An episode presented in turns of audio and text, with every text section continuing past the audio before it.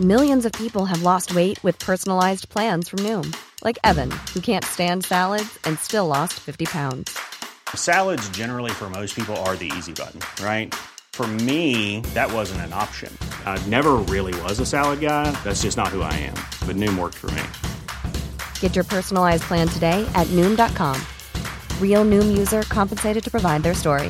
In four weeks, the typical Noom user can expect to lose one to two pounds per week. Individual results may vary.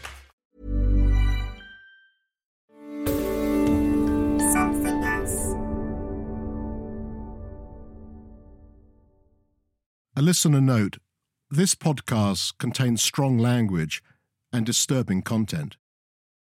The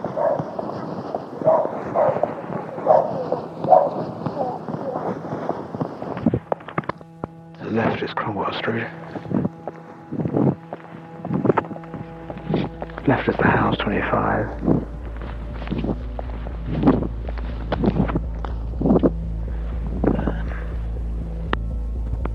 Remarkably plain house from the front, just featureless, just a box.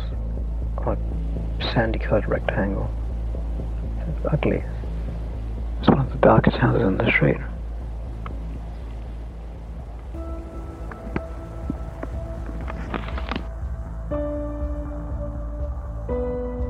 I'll speak to the church people. It is right next door after all. Bizarre that a killer lived next door to a church. Next door must have heard something, you know. Contact the people at 23, the adjoining house. Bedrooms were just beside each other. Must have heard all sorts of noise. Screaming, shouting. Impossible not to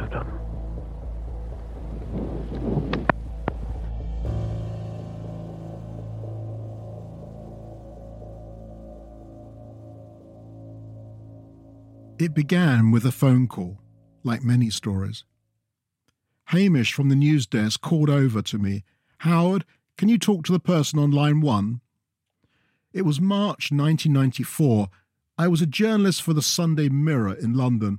It was one of the biggest British tabloids at the time, selling three million copies a week, back when papers were more important. As a general news reporter, I covered a range of stories, including crime, but I spent a lot of time writing about celebrities, the royal family, and show business. Recently, I'd reported on Michael Wacko Jacko, and I've been to America to investigate Julia Roberts. It might sound like fun, and I'd had plenty of adventures, but I wasn't proud of anything I wrote.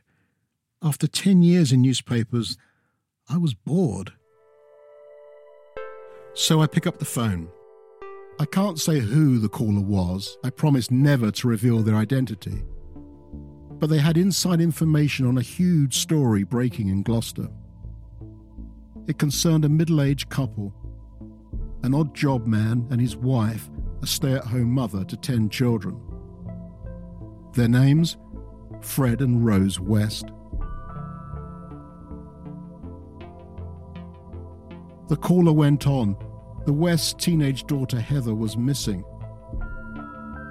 The police had been looking for her, but they'd found much, much more. I realized I'd been pressing the phone so hard against my ear it hurt. I hung up, told the news desk what I'd learned, and bashed out that first big front page story. Then I packed my bag with my tape recorder and blank tapes and hurried to my car. I was on the way to Gloucester.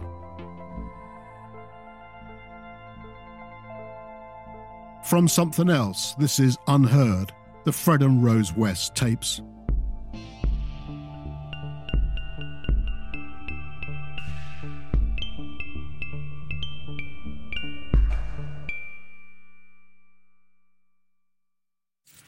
Okay, get keys.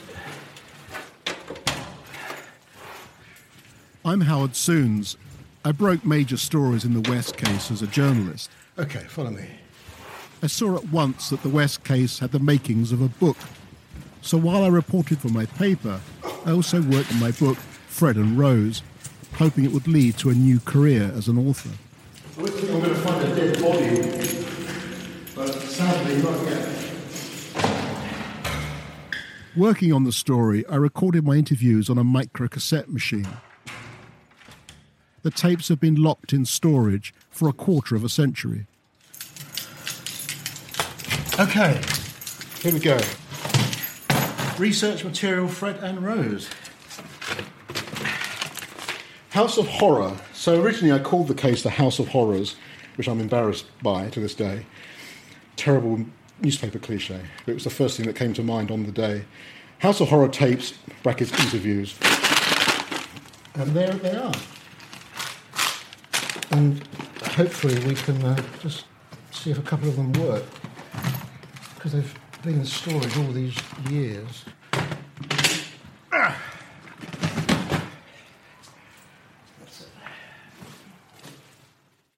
Fred and Rose West are virtually unique in British criminal history. A married couple who killed together and went undetected for decades. Between the late 60s and the 1980s, Fred and Rose West murdered at least 12 young women and girls. Nine were buried under the cellar and garden at their home at 25 Cromwell Street. It was a crime that shocked the public and attracted more media attention than any British murder case since the Moors murders three decades earlier. I was 29 in 1994. The focus of attention at the time was the Wests. The victims were little more than a list of names. But now, 25 years on, that list still stays with me. Twelve young women and girls lost their lives. Many were not even reported as missing. How could so many people disappear unnoticed for so long? What were their stories? In this series, I'm returning to my tapes and meeting new witnesses to find answers at last. It's a story of a family and their secrets and what many people call evil. Fred and Rose are also often described as monsters but that doesn't help us understand them. How did they become killers, and were there warning signs that were missed? It's also a story about the media and our society. The trial nearly collapsed because journalists offered witnesses money for their stories. A quarter of a century later, when true crime is more popular than ever, what does the story show about our fascination with murder? What does it reveal about us all?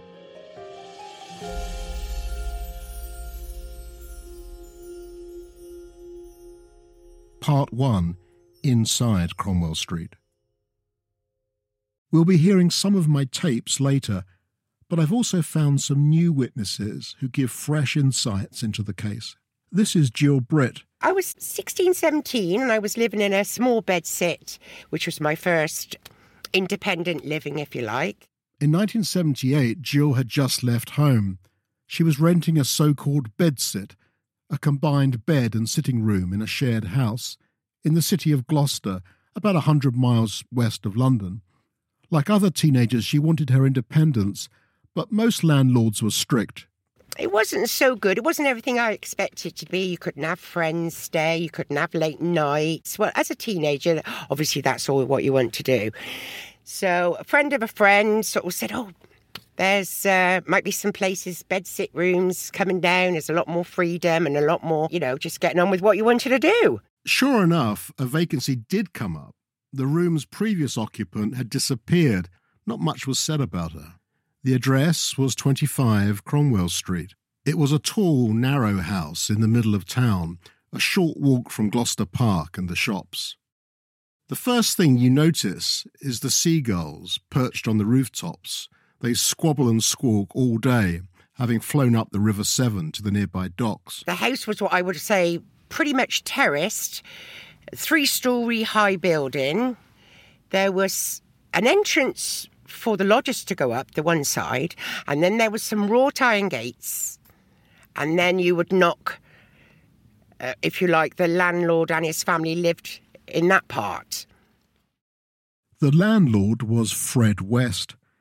There was his wife Rose and their growing family, At that time, Anna Marie was the eldest, then Heather, May, Steve, and baby Tara, and Rose was pregnant again. So we didn't necessarily go down into that area. It wasn't necessary unless you were knocking the door to sort of say, Can I go through to use the laundry room? Which used to happen perhaps about once a week. What was daily life like inside Cromwell Street? Jill experienced it, and this is the first time she's told her story outside of court. Being 17, young, rebellion, out to, you know, change the world. Uh, we were into uh, punk music, Sex Pistols, Damn, 999, Sham 69, dress the part, dance the part, and walked around Gloucester. So were you playing Sex, Sex Pistols records in Cromwell Street on your record player? Sometimes, Your yeah. tape recorder? Yeah, sometimes we would, but I think uh, me and my friend would sort of find out where the latest live band was playing and try and get ourselves there one way or another, either hitchhiking, jumping trains, just doing what you did at 17. What did Fred think about that? From Fred's point of view, it was fine. From our point of view, it's as much freedom as any teenager could possibly have to be able to have late nights, have your mates round, play your music as loud as possible. Fred was short and powerfully built, with bushy brown hair, blue eyes, and gappy teeth. At the time, he was working in a Gloucester factory making railway carriages, but he also made money doing odd jobs as a local handyman. He had a van full of tools which he parked outside the house, and he helped Jill move her stuff in. As landlords went, Fred didn't seem too bad. You could see he was like a hard worker and a ground worker. He had that sort of rough, rough and ready look about him. If you were a bit skint, he'd let you off your rent till next week. Oh, go on, he'd say. I used to say things like, Fred, if anyone comes knocking at the door for us, we, don't live here. So he would cover us like that. And, you know, being teenagers, sometimes you do get into fixes. We never questioned why he was to and from the van or up and down in the cellar.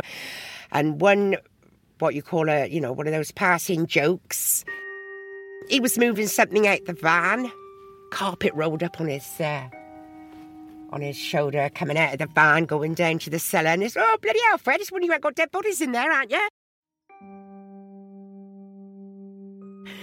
It was a joke. Yeah, we was just laughing and joking, like I said, a bit tipsy. Had a rolled up carpet as long as he is, you know, must have been a huge carpet. And he was taking this down, assuming in the cellar, you know, I wasn't really watching. Like I said, he'd have a laugh, he'd let you off your rent and sorted the roommate, put a new bed in there. Oh, yeah, cheers, mate. Buddy, fiver a week, we're laughing. I didn't know the other side of Fred.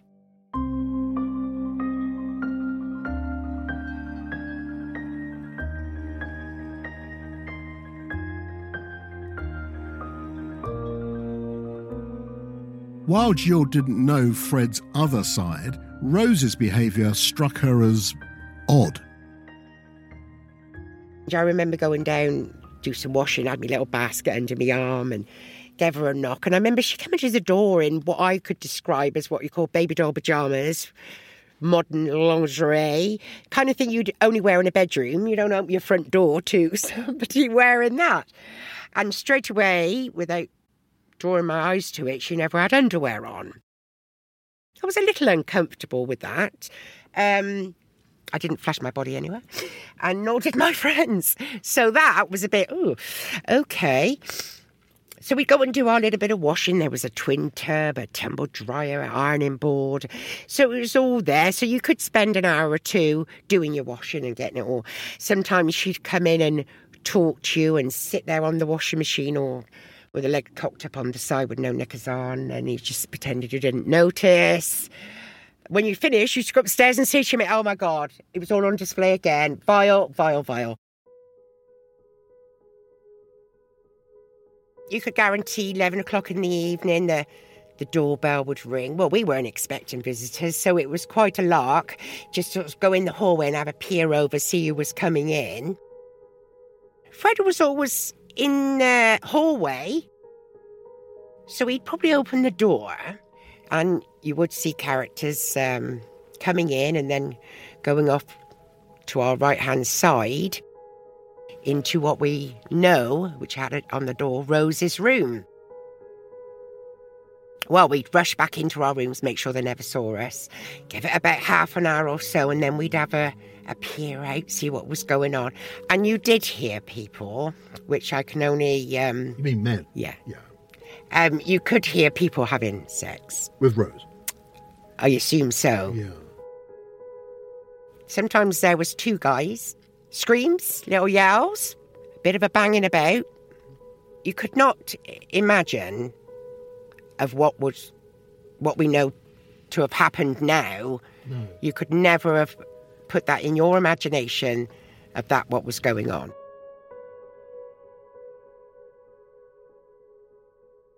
Yes, uh, it- didn't take us long to realise she was um, perhaps on the game. It was just, oh, she's on the game. Yeah, yeah, yeah, doing what they do. With, Um, with Fred's knowledge. Yeah, I just thought live and let live. At the time, you just thought it was they have a very open marriage, and they obviously like to entertain more than one person in the bedroom at a time. Jill was an unwitting lodger in the House of Horrors. She was in a very dangerous place, but the way she describes it, the sound of Rose and her clients having sex, it was more of a laugh. Jill would turn up her radio to drown out the noise. She only felt physically threatened once. It was during a visit from Fred's brother John. John was a regular visit, a visitor. I believe he was worked for the council or Dustbin Men or something. Big built, very much like Brian Blessed, very loud, great big fat belly. Probably in his forties, I don't know. You'd have a laugh and a joke and look all cool and confident amongst them. So you go around and pay your rent. And there was me, pretty cocksure and myself, having a bit of banter with these two old men. He sort of pressed himself against me and uh, my back was by the fireplace wall and um, put his arms on the wall while I was sort of squashed in the middle, pressing himself against me. And he said, Whoa, what are we going to do with this and then, Fred? I did laugh it off. I did get out of that situation. But I can tell you, when I went upstairs to my room, I was shaking. And I thought, oh my God, that's really overstepped the mark. I feel quite sick. I feel quite intimidated. You discussed it with your mates, and um, you have to put those feelings aside. It didn't scare me out of Cromwell Street. It did thinking I'm not going to put myself on in a place where John is on his own, and perhaps I will avoid going downstairs when he's visiting because for that few seconds I was totally fixed to that wall.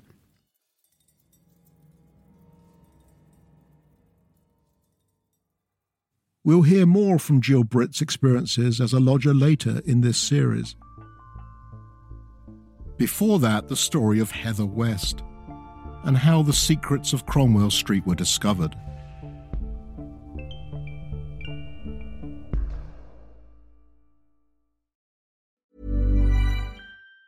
If you thought the only way to get a more defined jawline with natural looking results was through surgery, think again. Juvederm Volux XC is a non surgical injectable gel filler that improves moderate to severe loss of jawline definition and can help you achieve natural looking results with little downtime. Even better, this improved definition lasts up to one year with optimal treatment. No maintenance required. Improve jawline definition for a smooth, sculpted look with Juvederm Volux XC. For important safety information and to find a licensed specialist, visit juvederm.com. That's J U V E D E R M.com. Not for people with severe allergic reactions, allergies to lidocaine, or the proteins used in Juvederm. Common side effects include injection site redness, swelling, pain, tenderness, firmness, lumps, bumps, bruising, discoloration, or itching. There's a risk of unintentional injection into a blood vessel, which can cause vision abnormalities, blindness, stroke, temporary scabs, or scarring. Talk to a licensed specialist to find out if it's right for you. If you thought the only way to get a more defined jawline with natural looking results was through surgery, think again. Juvederm Volux XC is a non surgical injectable gel filler that improves moderate to severe loss of jawline definition and can help you achieve natural looking results with little downtime. Even better, this improved definition lasts up to one year with optimal treatment. No maintenance required. Improve jawline definition for a smooth, sculpted look with Juvederm Volux XC see. For important safety information and to find a licensed specialist, visit juvederm.com. That's J U V E D E R M.com. Not for people with severe allergic reactions, allergies to lidocaine, or the proteins used in Juvederm. Common side effects include injection site redness, swelling, pain, tenderness, firmness, lumps, bumps, bruising, discoloration, or itching. There's a risk of unintentional injection into a blood vessel, which can cause vision abnormalities, blindness, stroke, temporary scabs, or scarring. Talk to a licensed specialist to find out if it's right for you. Part 2 The Missing Daughter. I was at school with Heather West, Hucclecote Secondary School. I would have been 13 and she would have been 12. This is Marianne Mott. She was friends with Heather West, Fred's and Rose's first child together. Heather was a sweetheart. She had shoulder length dark straight hair, brown eyes. Her teeth weren't in the best order. Really thin, extremely thin. To the point where you think, you know, have some of my lunch as well. She wasn't a troublemaker. She kept herself to herself without a doubt. Her chin would be touching her, t- her chest the whole time. Even around us, she would keep her head down. But you don't know that as a kid, do you? You just think she's weird.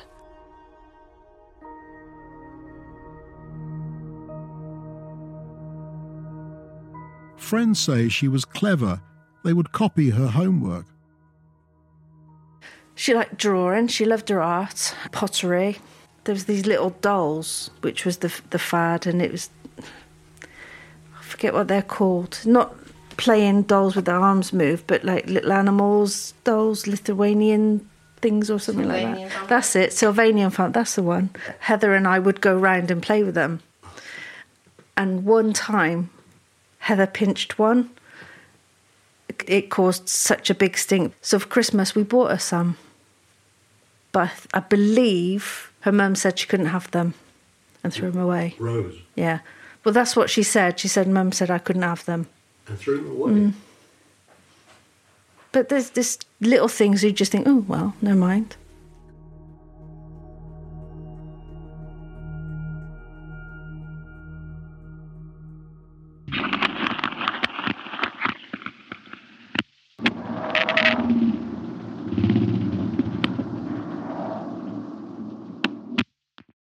Back in 1995, I spoke to someone else who knew Heather West. Right. Hello? Hello?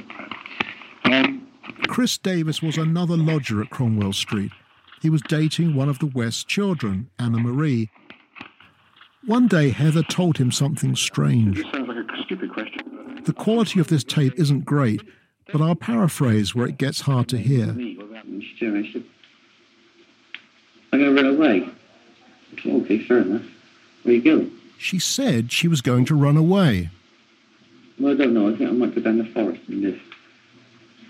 Her plan was to live in the nearby Forest of Dean. What? Bed and breakfast? Youth hostel? No, just live.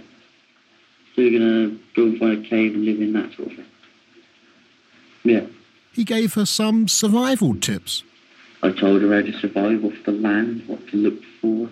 Um, if you're not sure about a mushroom or a berry, eat one and don't eat anything else for about half an hour because if it's poisonous, your body will regurgitate it in 20 minutes. He told her how to hunt rabbits Uh, and catch fish. A bloody rabbit. Uh, best way to cook bloody fish. You know, things like that. But he didn't ask her why she wanted to run away from home. Perhaps Chris should have understood that this was more than a child's daydream. Just, just waffled on about this, that, and the other. She was asking for information. I was giving it. She was taking it in, and I sort I left it.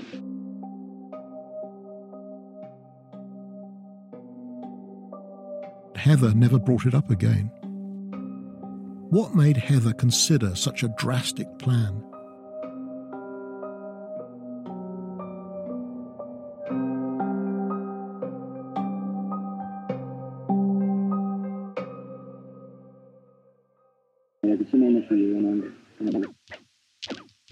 I spoke to her brother Steve West, three years her junior. we did. Plans are how his mum and dad are. And I wanted to find out more about life for the children inside 25 Cromwell Street. a couple of fellas have been. In particular, I wanted to know more about their dad, Fred West. Because he, your dad, he wasn't a, didn't drink much, did he? He wasn't like a drunk. No, he didn't drink. Didn't take drugs. He didn't drink at all. Steve told me Fred didn't drink or use drugs, He didn't drink at all. He wasn't weird about anything like religion or any silly stuff like or Satanism or any of that sort of rubbish. no. He just, he just like a, he worked really hard. Yeah. He wasn't into any religious cults or anything strange like that, which might have explained his lifestyle. But there was one thing. Everyone liked him. Sex mad. Well, yeah, that was very strange. Steve said his father was sex mad. This is like the only thing you could get something weird about him was his his sex life. And, and the way he used to uh, watch men with like a. Fred liked to watch Rose with other men. And you all knew that. Yeah. We could never, we never spoke about it. But you knew from what age did you know? From when you were a little boy. Um, I was aware when I was about seven that she was sleeping with other men. Steve worked out when he was seven that his mum was sleeping with other men. um, and I went upstairs one day when I was about eight, and um, I found a, a book, of, um, a photo album, and it had all pictures of mum with other blokes in it. And actual uh, pornographic photos. And I knew then for certain that she was. When Steve was eight, he came across an album of pornographic photographs featuring his mother. Besides the photo albums, pornographic magazines were left lying around the house. Rose placed contact ads in them selling herself under her working name, which was Mandy. She even had her own doorbell for clients. Fred watched through peepholes and sometimes he filmed her. Rose kept her soiled underwear in a jar as mementos. One day, though, some of her pornographic magazines went missing. Steve told me the story. He said he was summoned to the school office. His mom had called. She wanted him home quick. A warning some of the things you're about to hear are upsetting. One I was at school, and um, she uh, she called me home from school, and they, they come into the car and said, "Your mum's called, you gotta go home." So I went all the way home because I thought there was you know something wrong, uh, and there was only mum in the house, and she told me to go in the bathroom and strip off. So I went in there and stripped off. Steve said he ran all the way home. When he got there, his mom was alone in the house. She told him to go into the bathroom and strip. And look, I looked round on the towel rack, and there was a belt and a cheap piece of wire. There was a leather belt and some wire on the towel rail. She tied the one around my hand, um, and then tied the other one to it, and told me to lie on the floor, and I, she tied it to the toilet, and she just belt me and gave me for about a quarter hour. She tied him to the toilet, and then she belted and caned him for a quarter of an hour. I was only about 12, and she just kept telling, ask, saying, what have you done, what have you done? I, I didn't know what I'd done. She kept asking, What have you done? Steve was confused. He didn't know what she was talking about. By then she said, you took some pornographic um, magazines from upstairs. And I said, I haven't at all. So she beat me and another 10 minutes for lying. Rose had noticed that her magazines were missing. And I was like covered in blood. I was fucking in a white state. And she told me to get dressed again and go back to school. Uh, for about an hour it was. I went back to school and I come home in the evening. And Heather had been sent home from school for having these magazines. Steve had been telling the truth all along. Later, Heather was sent home for having the magazines in school. And she thought it was me. But when she found out it was Heather, she, all she said to Heather was, uh, don't worry about it, he's like your PC. And that was it. And that was mum all over.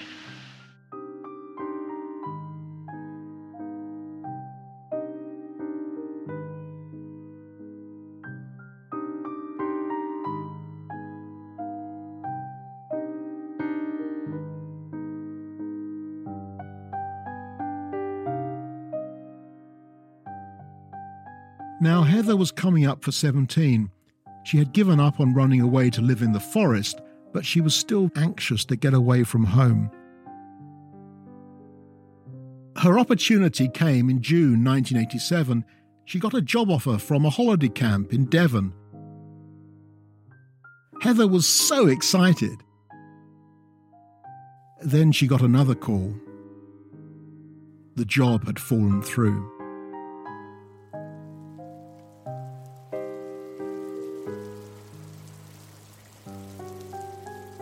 The next morning it was raining. Steve and the other children trooped off to school. Heather stayed home. When the children returned, Heather was gone. And you came home and said, Where's Heather? Me to mum and said, Look, where's Heather? And he said, She's left home. Fred told the children that the woman from the holiday camp rang again to say the job was back on. I said, What do you mean she left home? He said, Oh, she left home. The woman rang again and said, He's back on again. He said she picked Heather up in a Mini and took her to work. A girl picked her up in a Mini and uh, she's gone to work on a holiday camp.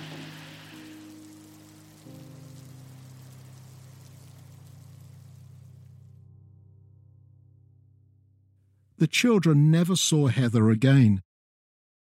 Steve thought she was working at the holiday camp. Friends were told she had gone away with a boyfriend. Fred told the other kids he'd seen her and actually received phone calls from her. He said she was living abroad. She was doing fine.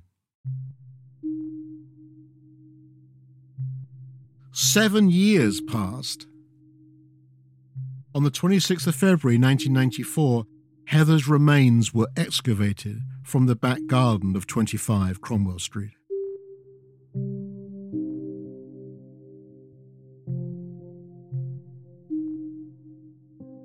Fred quickly confessed. He said he'd strangled her, then cut her head off and dismembered her body using a serrated knife used for cutting up frozen meat. He talked about killing his daughter in gruesome detail and with a remarkably casual attitude. This is a recording of Fred when he was in custody. And then I brought the two hands up and grabbed her around the neck. But I mean, I didn't. I mean, I didn't grab. I didn't grab her around the neck to, to choke her or do nothing. All I was going to do was grab her around the neck and shake her.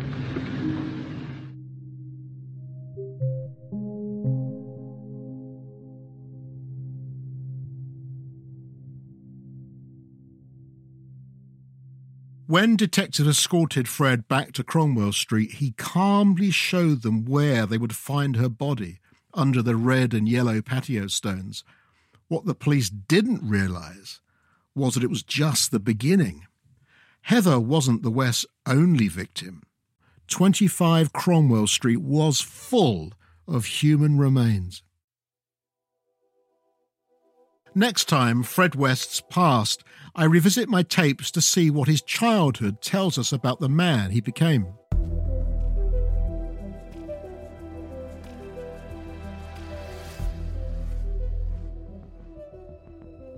Unheard, the Fred and Rose West tapes was written and presented by Howard Sounes. The producer was Paul Smith. The executive producer was Russell Finch. The mix engineer was Josh Gibbs. The title music was composed by Shani Aviram, with additional production from Steve Ackerman, Antonia Udunlami, Ben Madeley, and Alice Lutchins. Unheard, the Fred and Rose West tapes is a Something Else production.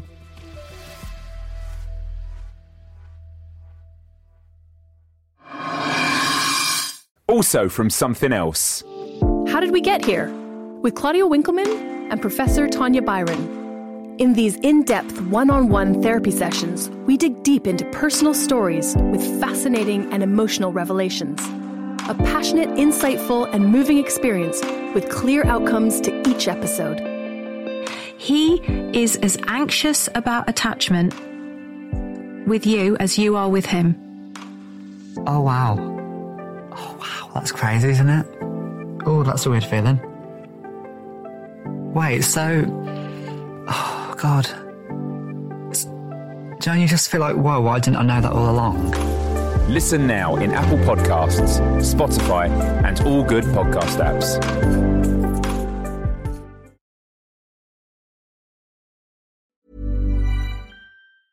Normally, being a little extra might be a bit much, but not when it comes to healthcare. That's why United Healthcare's Health Protector Guard fixed indemnity insurance plans, underwritten by Golden Rule Insurance Company, supplement your primary plan so you manage out of pocket costs. Learn more at uhone.com.